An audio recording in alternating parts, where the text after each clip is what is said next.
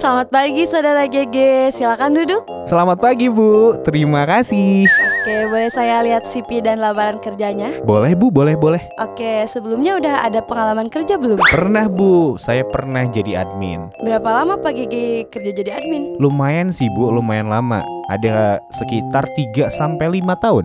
Oh gitu ya Pak, berarti udah ngerti banget lah ya kalau urusan administrasi mah. Kalau boleh tahu Pak, dulu kerja adminnya di mana ya? Di grup WhatsApp.